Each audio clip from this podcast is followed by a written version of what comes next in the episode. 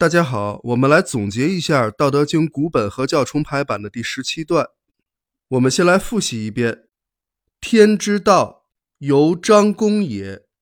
高者抑之，下者举之，有余者损之，不足者补之。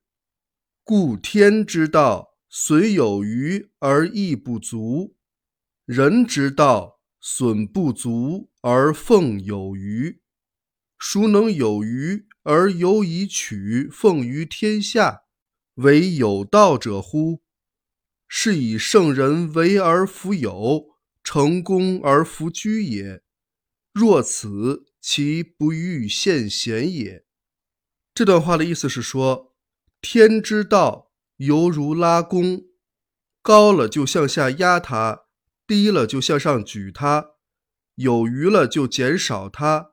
不足了就补充它，故天之道减损有余的而增益不足的；人之道减损不足的而供奉有余的。谁能有余财，并且拿出来一些奉送给天下人？唯有有道之人吗？所以圣人作为而不占有，成就功业而不占据。如此，他不想显现贤能。这段话把天道比作拉弓射箭，很形象地表现出天道精微、平衡、适度的特性，进而通过天之道与人之道的对比，展现出两者之间的巨大反差。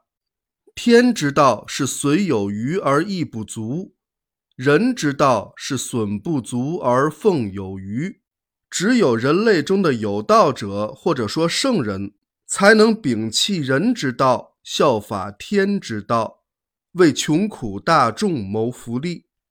人之道所造成的贫富悬殊、两极分化，正是人类社会诸多矛盾的根源。在人之道的层面，两极分化的问题似乎是难以消除的。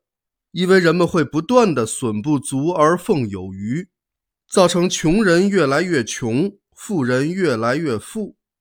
但实际上，人之道永远也脱离不了天之道的监督。所谓的人之道，只能在一个阶段内发挥作用，一旦超过了临界点，就会崩溃失效。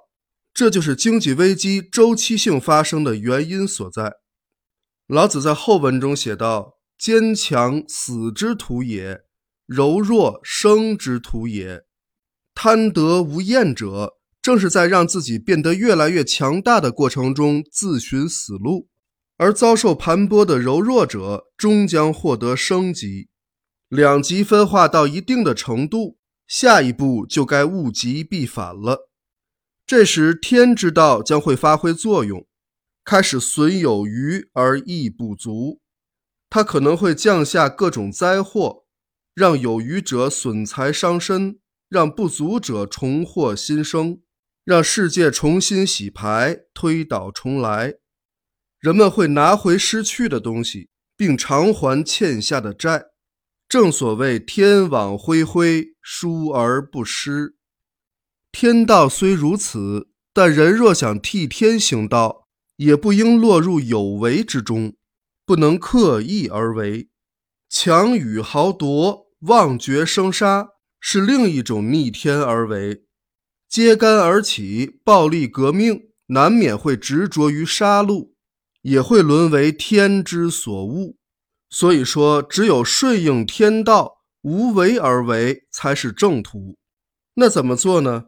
从自己做起，每个人都从自己做起。奉行损有余而益不足的天道，并且努力传播这种天道思想，让妄图损不足而奉有余者逐渐失去市场。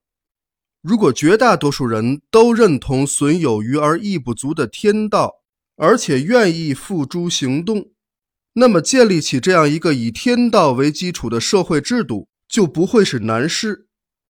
然后，那些衣食住行得不到保障的不足者，就会得到社会的福利和关怀；而那些拥有更多财富的有余者，就必须要缴纳更多的税费。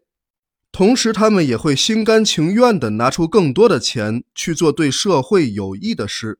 如此，整个社会就能进入良性循环，社会上的财富也能充分地流动起来，并重归平衡。所以说，领悟天道、顺应天道、传播天道，才是真正的解决之道。只有人们改变了自己的认知和思想，世界才能改变。值得欣慰的是，现在热心公益的人越来越多了。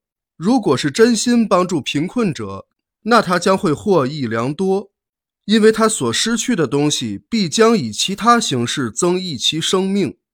物或损之而益，或益之而损，宇宙的平衡之美就体现在此了。好，今天我们就讲到这里，感谢大家的收听，欢迎大家分享转发。需要纸质书的朋友，请关注公众号。道法自然文化，好，我们下一讲再见。